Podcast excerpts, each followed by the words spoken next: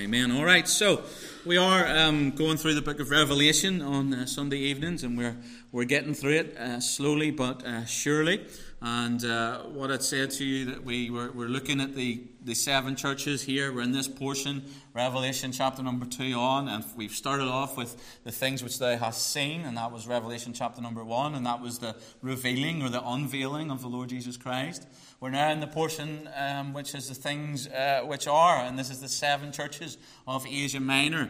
And as we looked at these churches, I said to you that are, they are indeed historical churches. They were uh, real, literal churches that existed at, at one time. Um, they also show some spiritual conditions. So each of the church churches has a specific spiritual condition that the Lord is addressing.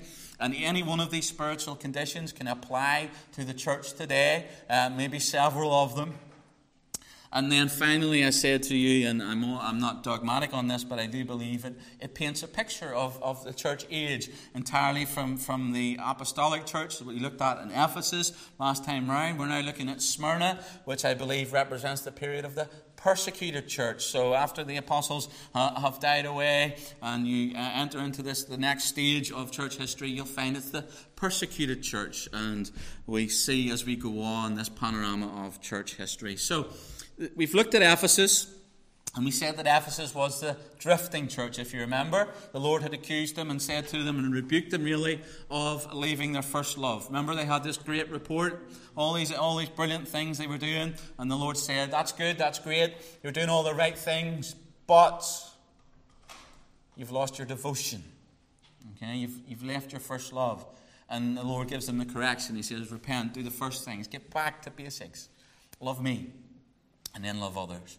And uh, we looked at that church. Now we're moving to uh, Smyrna. So um, this is our, our map of Asia Minor. Uh, you can see Patmos there, can't you? And that's where uh, John receives this revelation of, of Christ and the instruction to the churches.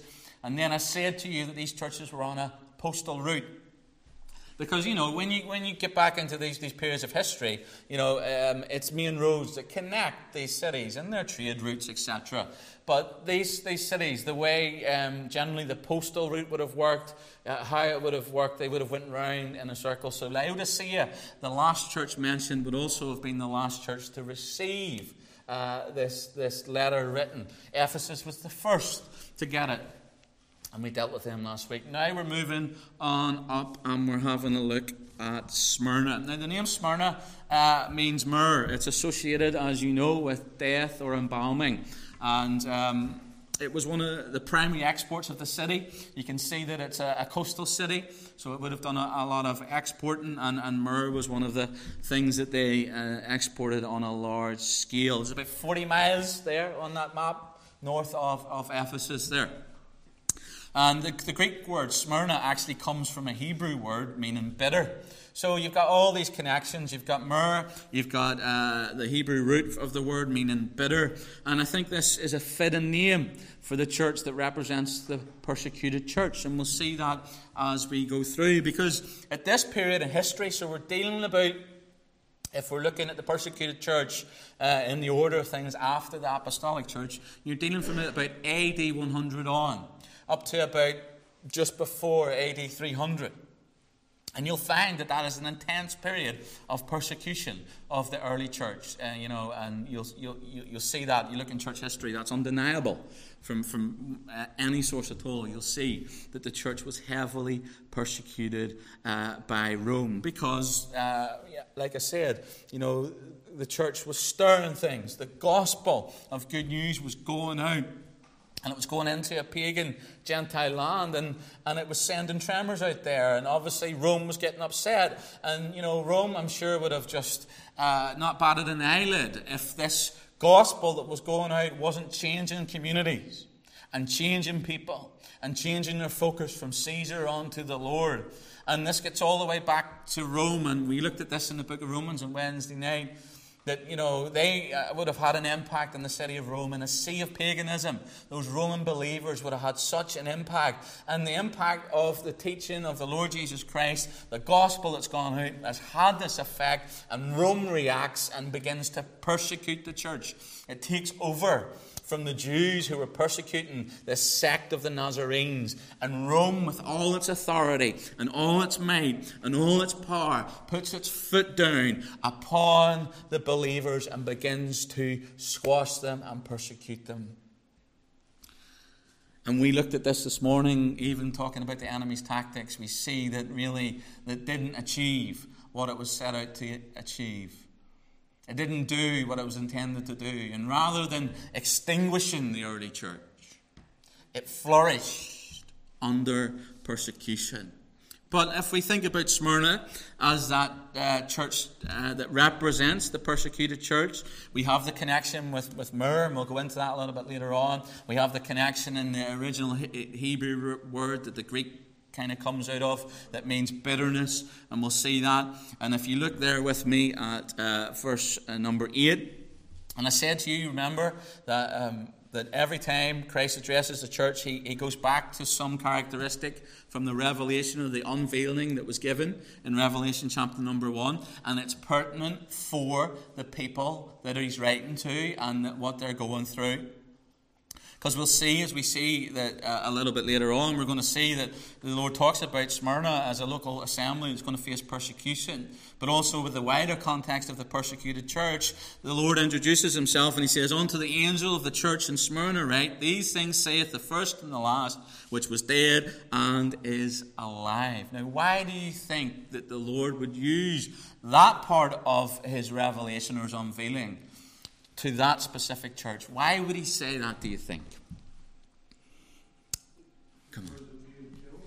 Because they were being killed, but more so, why, why, yes, and so expand that, expand that. You're on the right path. There's everlasting life to come. Right, right, absolutely. If you're being persecuted, you're being put to death. Where's your hope? It's in the resurrection, right? It's in the resurrection of the Lord Jesus Christ. Death has no sting, the grave has no victory, right? So the Lord introduces himself and he says, I'm the first and the last, you know, the beginning and the end. I am all powerful, omnipotent. I am that which was dead and is alive. I'm the resurrected one. I am the risen Lord. Death has no power over you. And that's what that church needed to hear. That's what it needed to hear. So the Lord, it's not a coincidence why He uses that description for these people. And later on, when we look at the other churches, I'm going to show you again how he continues to do that and just gives the right word for the right season for what these people are going through. And, you know, that's a great thing to do, isn't it? I think as believers, you know, whatever season or struggle we're going through, whatever difficulty we're going through, we can go and we can look at the Lord Jesus Christ as the risen one, the resurrected one, the all powerful one, the omnipotent one, the one that's coming again, and we can have hope. We can have hope because of who He is, not because of who we are. So, this title for Christ reminds the Christians at Smyrna that in their times of persecution, in their times of possible martyrdom, that's what the, the Lord goes on to say, that if they're faithful to death, He'll give them a crown of life. That, that Christ had gone before them, He had suffered, and He had died on Calvary's cross, so that they didn't have anything to fear that this world was not their home, that they were just passing through pilgrims, heading for the eternal state. And actually, it, it kind of parallels the, the situation of Smyrna because Smyrna was destroyed as a city and uh, didn't appear again as a city for 300 years. So again, there's there's tie-ins in the whole resurrection story, and again with this city. And as I've said, the name Smyrna means myrrh, and we know, don't we, that the myrrh is associated with the first coming of the Lord Jesus Christ. Let's look at it just uh, for uh, uh clarity's sake. Let's turn to Matthew chapter two and verse 11.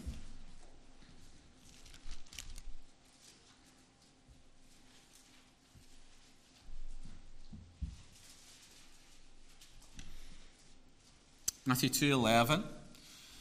When they were come into the house, they saw the young child with Mary his mother, and fell down, worshipped him. And when they had opened their treasures, they presented unto him gifts, gold, frankincense, and myrrh. Onwards to Mark chapter 15, verse 23. We're on Calvary's cross now.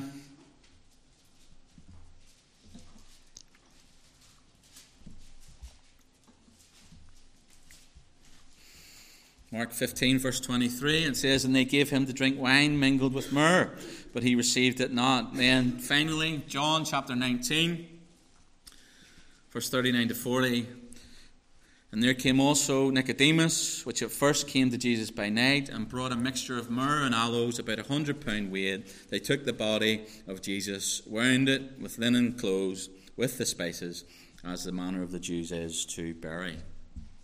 So, um, myrrh is associated with the first coming of the Lord Jesus Christ, and myrrh is an association of, of bitterness and, and suffering behind it, and that's what the word brings out itself. And you know, if you think about this, the, the believers at Smyrna, um, you know, thinking about the Lord and his first coming and his association as being the suffering servant and what he went through, then it gives them the strength to go through what they're going through. And any trouble or trial, especially of a persecution uh, nature that comes upon us, we have to go back to Calvary and look at the Lord Jesus Christ and see how he suffered in his humanity, how he was beaten, whipped, humiliated, reeled upon, cursed, spat upon, slapped. He suffered. And he suffered for us. So when we think about his first coming and, and suffering, if we face any suffering, then, you know, are we not uh, in, in the right place to be able to say that, you know, whatever persecution comes our way, it's nothing compared to what the Lord Jesus had to face as the Son of God who suffered silently at the hands of his creation so that we might be set free? It's nothing really. The Lord had been through suffering. He'd been through bitterness. He'd been through the difficult times. And because of that, he could be uh, a help for those that were going through that. Hebrews 2, verse 18 says, For he himself has suffered being tempted, he is able to secure or aid them that are tempted. We know that we have a high priest, the Lord Jesus Christ, that is familiar with what we went through, that he knows what it's like to suffer and be persecuted that he's not a distant uh, from this. You know, one of the accusations about our, our uh, Chancellor, love him or loathe him at the minute, who is uh, making all these financial decisions. And people are saying he doesn't know what it's like because he's a billionaire, millionaire, and he comes from a millionaire family, and his wife's millionaire, and you know he doesn't know what it's like to have a heating bill that's being doubled. And that's the accusation: is you don't know. But that's never an accusation that can be made at the Lord. You don't know what it's like to be me. Because the Lord can say, Yes, I do. Yes, I do. I put on flesh. I walked amongst you. I held back. I veiled my deity so that I could walk amongst you. He knows. We have a high priest which cannot be touched with the feeling of our infirmities, but was in all points tempted as we are, yet without sin. And we thank the Lord Jesus that he did come as a suffering servant. That in his first coming, it was associated with suffering, because that suffering was for our salvation. But in his second coming, in his second coming, there will be no suffering. There will be no suffering. When Jesus comes again, there will be no suffering. When he came the first time, he was presented with gold, representing his deity. He was uh, given frankincense, representing his holiness. And of course, myrrh, representing his suffering. But when he comes again, I want you to notice what's missing in the things that he's presented with. Turn to Isaiah chapter number 60.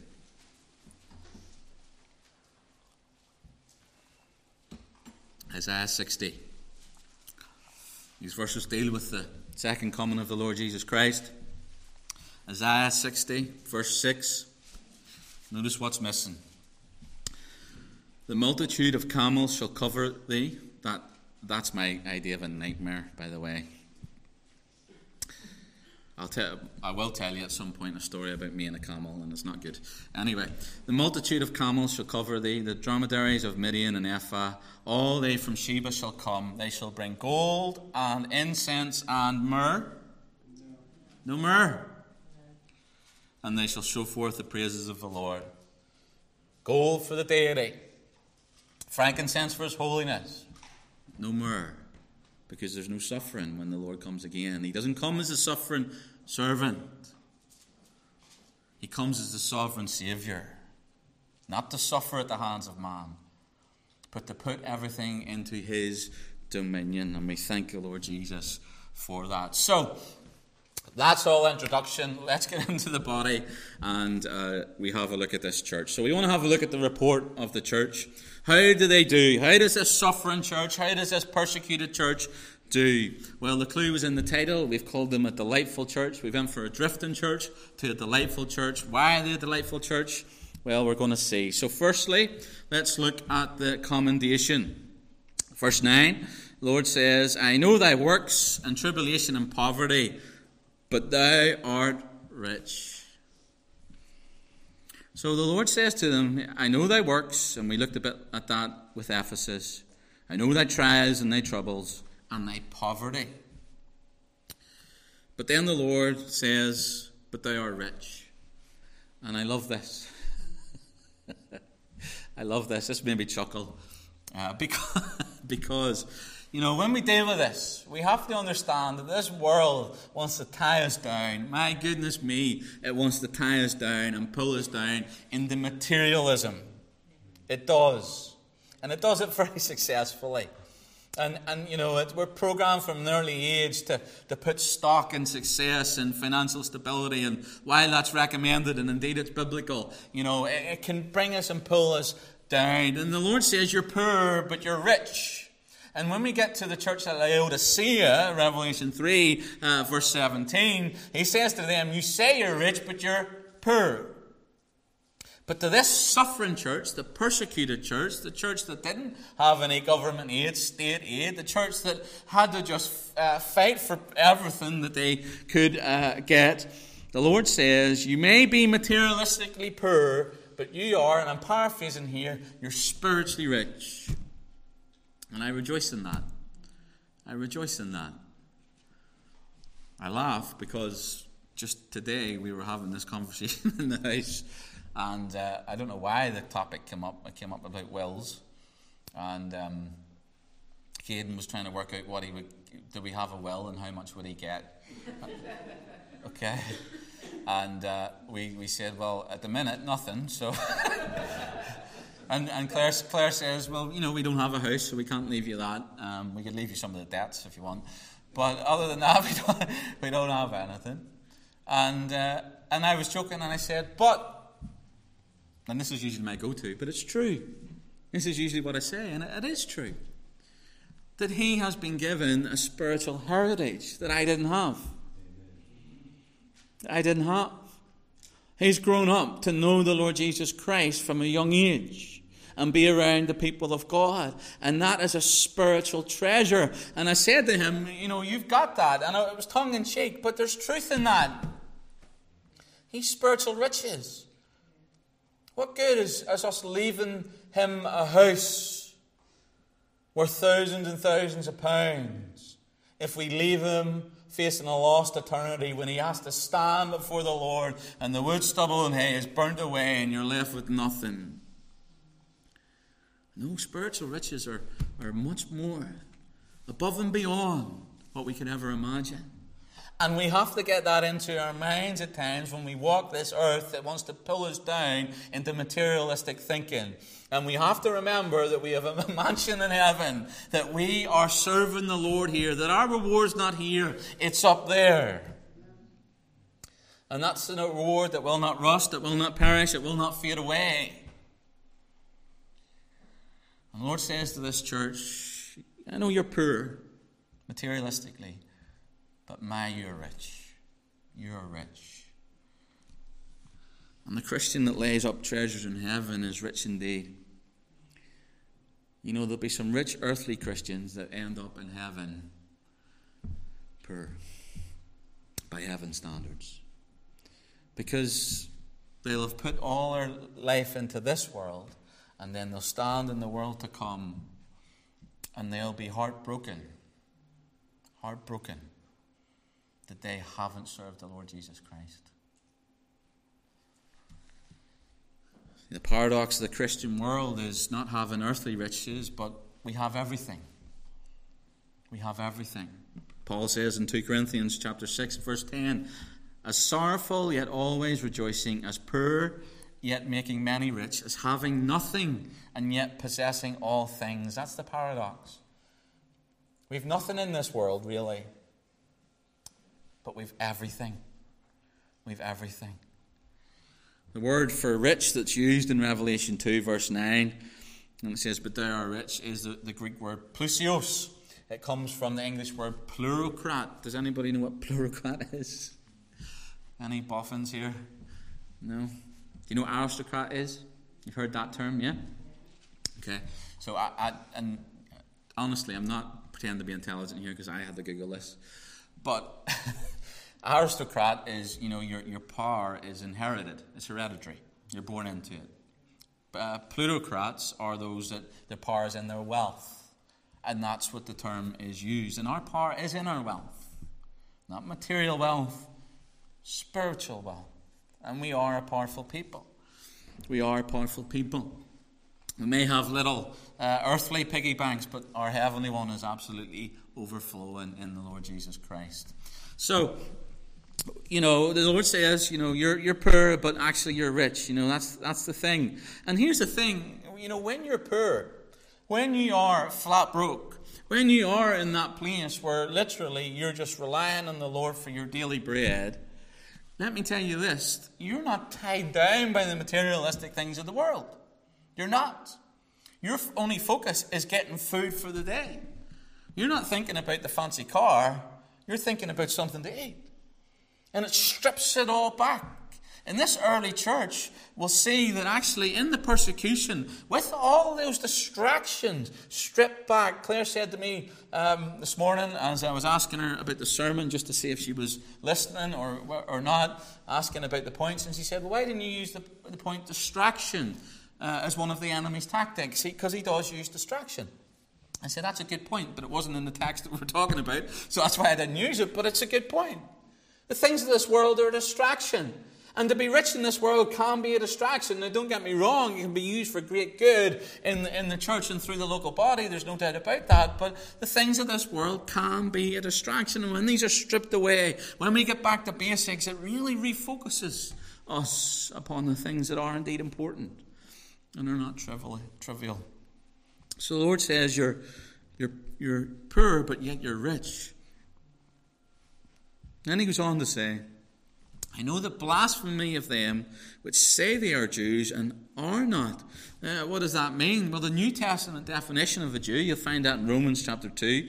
We'll deal with that uh, in Romans study as we get to it. In verse 29, it says, But he is a Jew, which is one inwardly, and circumcision is that of the heart, and the spirit, not in the letter, whose praise is not of man, but of God.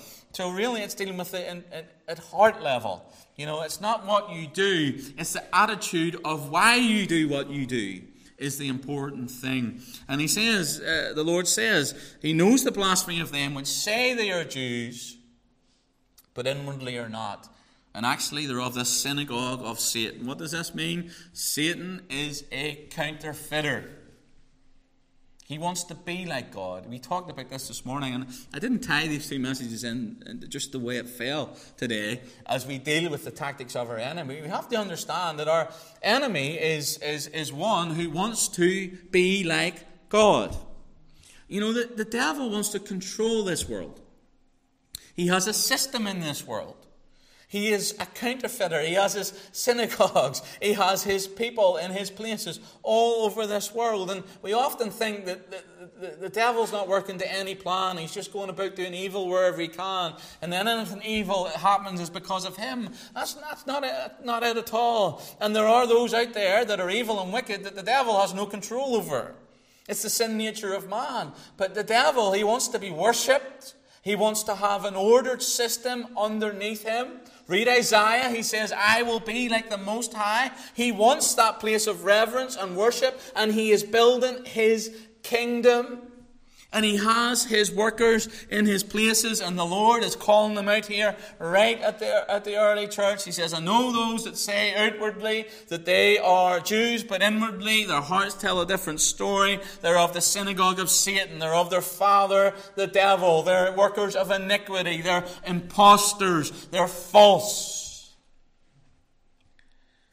And he says, I know that you have fought the good fight. I know that you have stood the ground.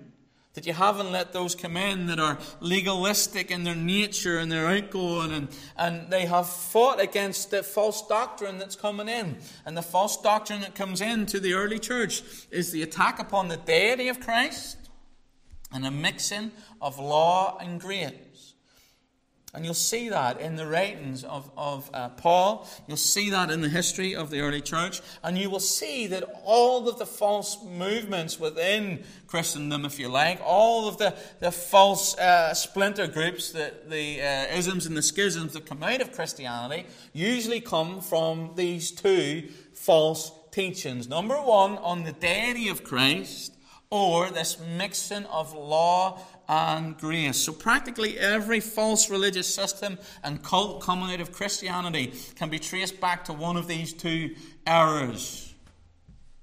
And the early church largely withstood these two false teachings, and the Lord commends them. He says, I know thy works in tribulation and poverty. I know the blasphemy of them which say they are Jews and are not of but the synagogue of Satan. So he commends them for the work that they are doing, defending the doctrines of truth.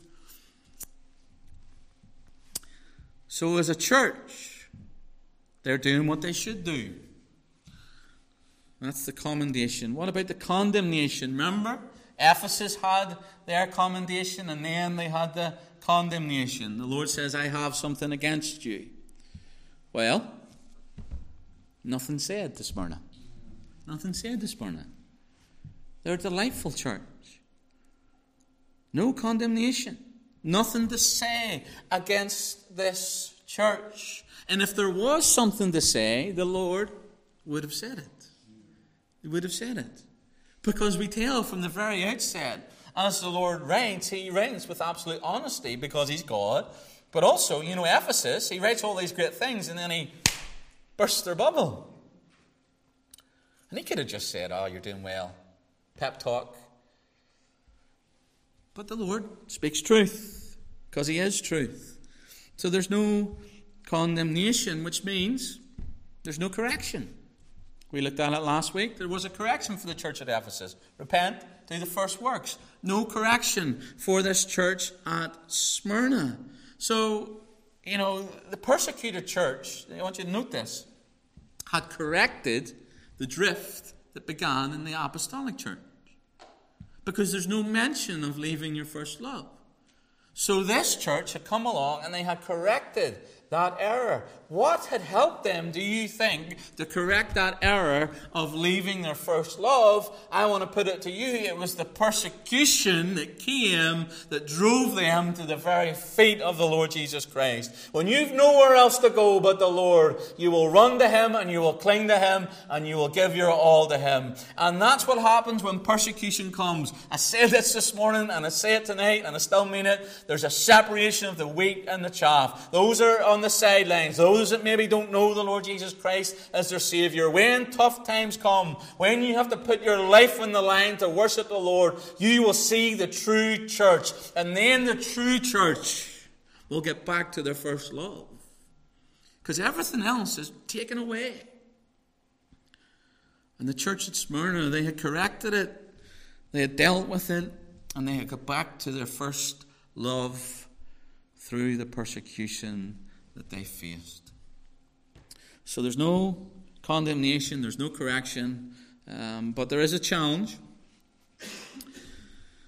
Verse 10 Fear none of those things which they shall suffer. Behold, the devil shall cast some of you into prison. You may be tried. You may you shall have tribulation ten days. Be thou faithful unto death, and I will give thee a crown of life. So there's the challenge from the Lord. Not that persecution's not going to come. Don't not that run and hide from it. It's simply this: be faithful unto death, and I will give thee a crown of life. It says in verse 10 Fear none of those things which thou shalt suffer. So, you know, he's saying these things are coming. You're facing these things. You're going through these things. Don't fear them. Be faithful unto death. And we look at that and we think about that and we think that's so far distant in the past. You know, I'm glad that we don't live in a society where, where, where you know, any of these verses are really applicable to us. But let me tell you, there's going to be a point and there's going to be a time where this is going to be the church. At some point before the return of the Lord, I, I believe in this country we're going to get to a point where this might happen. That we might have to be faithful unto death. That's a challenge, right? That's a challenge. I mean, it's a challenge to be faithful unto life, but never uh, faithful unto death. But that may come. It may come. The Lord says to them, Some of you are going to be cast into prison. This is verse 10. You may be tried. You shall have tribulation Ten days be they faithful unto death. Now, ten days of tribulation would have been absolutely a real event that was going to happen to that local body historically over ten days. I think there's also a prophetic element to it. So the double meaning in Scripture, there can be a literal, real-time uh, application, interpretation to what's been said, ten days of tribulation, but there can also be a prophetic element to it. And when you look at the persecuted church and the period of the persecuted church, you'll find that there's 10 uh, Roman rulers in that period of persecution. So you start with uh, Nero, uh, AD 54. You move on to Domitian, and then you go to Trajan, uh, Marcus Aurelius, Septimus, Severus, Maximus, and then Decius, and then Valerian, and then Valerian, and then the final one maybe one of the most wicked of ones, Diocletian, when you have a look at him in history, he was absolutely awful to the early church. And we have this period of church history where under these Roman rulers where it's just persecution, persecution, persecution, persecution, persecution. And I said this morning that that was a tactic of the enemy, but it wasn't reaping the rewards that the enemy wanted. And actually, as the pressure came, the church just flourished because it was a pure church. And a pure church is a powerful church. There's no doubt about that.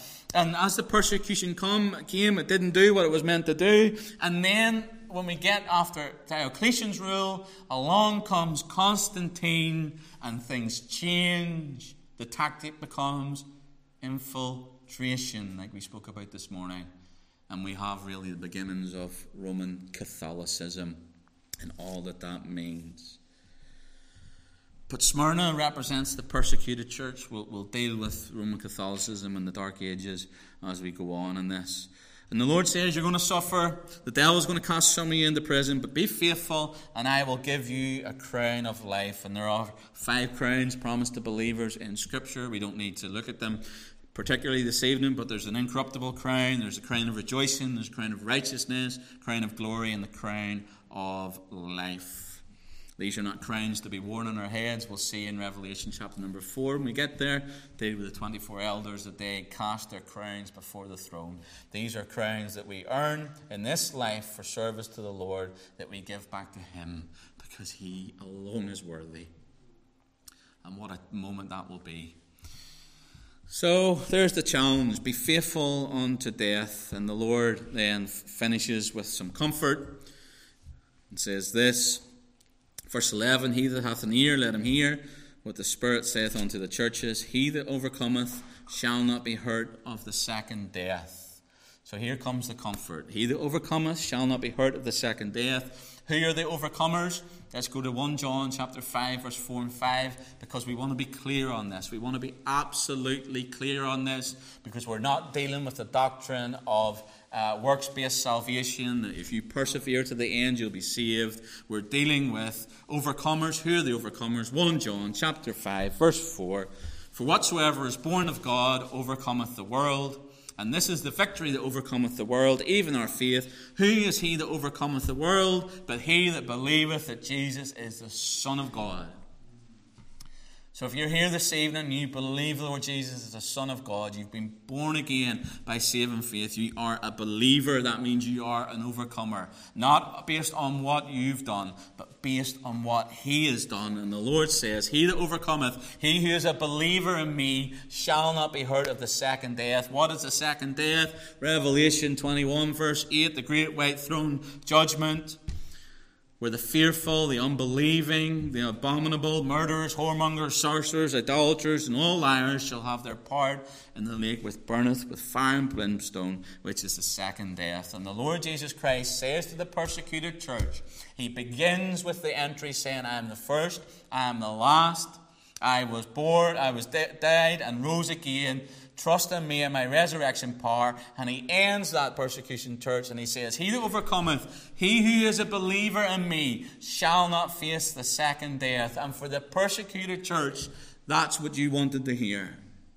That the Lord had you and wouldn't let you go. And because of that, they could be faithful in death and to death for the Lord Jesus Christ because they knew that wasn't the end. And their eternal hope was in Him not in some system of works, not in some system of theology, but in the Lord Jesus Christ, the first and the last. So, as we think about Smyrna, as we wrap up this evening, what are we to learn? Well, I've said that, you know, we look at the spiritual conditions of these churches and we can apply to church today, and we want to be like Smyrna. You know, we, we, Ephesus was good, but Smyrna was better. Because they didn't receive any condemnation from the Lord. And we want to be like Smyrna. What does that mean? We want to be faithful. And we want to be fearless in the Word of God for His testimony. And if we're called to be martyrs, well, we're all called to be martyrs because it's the word witness. But if we're called to, you know, step up and, and put our faith on the line, if we're called at some point you know, as a pastor, and we, we have talked about this as a family, that, you know, we preach a message that is biblical. I believe absolutely in the foundation of the Word of God, and there are things that I will not move on, and, you know, we've talked about this, our views on marriage, etc. Um, and there, you know, we're in a society where this is a difficult topic. We're in a society where, you know, preaching like this, unadulterated, with just, uh, you know, as the Lord would lead, is going to get me in bother. Now, not me going out into the streets and and harassing people or anything like that, but just in our own churches, there are going to be times coming that people want to come in and censor what I uh, uh, am given by the Lord to say. That's going to happen. It's happened in, in this country, and it will happen more and more so because our message, the gospel, is an offense to the world. It is. But we want to be a church like Smyrna. We want to be Christians like those believers that were willing to be faithful unto death willing to be faithful to go to prison if that's what it takes. To be fearless and to be faithful and to take courage that the Lord conquered death and is alive. And that our death in this life is, is, is just service to the Lord. And all glory to Him. So, as we think about Smyrna, we should take courage to face whatever comes. And I'm not being a prophet of doom, and I pray that persecution doesn't come. But it may. We want to look to Smyrna, a delightful church, and see how they handle it. Now, I want to close and I want to finish, and I want to take us to um, an account of one of the pastors of the church of Smyrna, a man called Polycarp. If you know anything about Polycarp, you'll, you'll uh, fascinating character. But he, he, he ministered at Smyrna for many years. And um, this is, this is the, the account. Polycarp was the disciple of John. And he was one of the last connections in the persecuted church between the apostolic uh, teachers and, and the persecuted church. And he was a pastor, as I've said, of Smyrna. And I want to read an account. This is taken from uh, the martyrdom of Polycarp. And he's one of the first uh, early church martyrs. And um, I'm going to read through this. And, and, you know, again, we have to connect what we're reading here back to a local, historical group of believers that would have received this letter and heard it for the first time and heard the words from their Saviour that they were doing a good work, that He had nothing bad to say about them, but they were going to, uh, many of them, die for their faith. And He said, Be faithful unto death. And now we're going to read the account of, of one of these people that would have heard that letter, the angel of, of the church at, at Smyrna, the pastor, who was willing to put it all on the line for the Lord and be faithful unto death. So there's a little bit to read here, but bear with me. So this is this is from taken from the book, extracted from, from the account. It says, Now when he had finished at last his prayer, this is Polycarp, after remembering all that had ever even come his way, both small and great, high and low, and the whole Catholic or universal church throughout the world, the hour came for departure. So they, they come to grab him and he said, I'll go, I'll go willingly, but just give me an hour to pray before I go. And they did. And that hour turned into two hours, and that three hours. And he prayed. So on he went. He went on, on this, this uh, donkey. They led him to this city on the great Sabbath day. And the police captain, Herod, and his father, Nicetas, met him and removed him into their carriage and sat by his side, trying to persuade him and saying, But what harm is it to say, Lord Caesar, and to offer sacrifice and so forth and to be saved. So, what they're doing at this point is they're trying to get the believers, the followers of the way, to recant their faith, to recant the Lord Jesus Christ and say, I, I do not know him. It's Caesar, Caesar, Caesar. But he at first did not answer, and when they continued, he said, I am not going to do what you counsel me.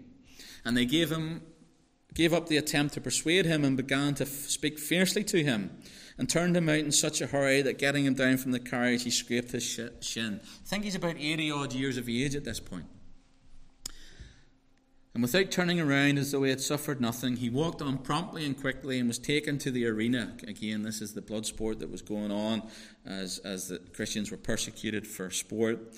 While the uproar in the arena was so great that no one could even be heard.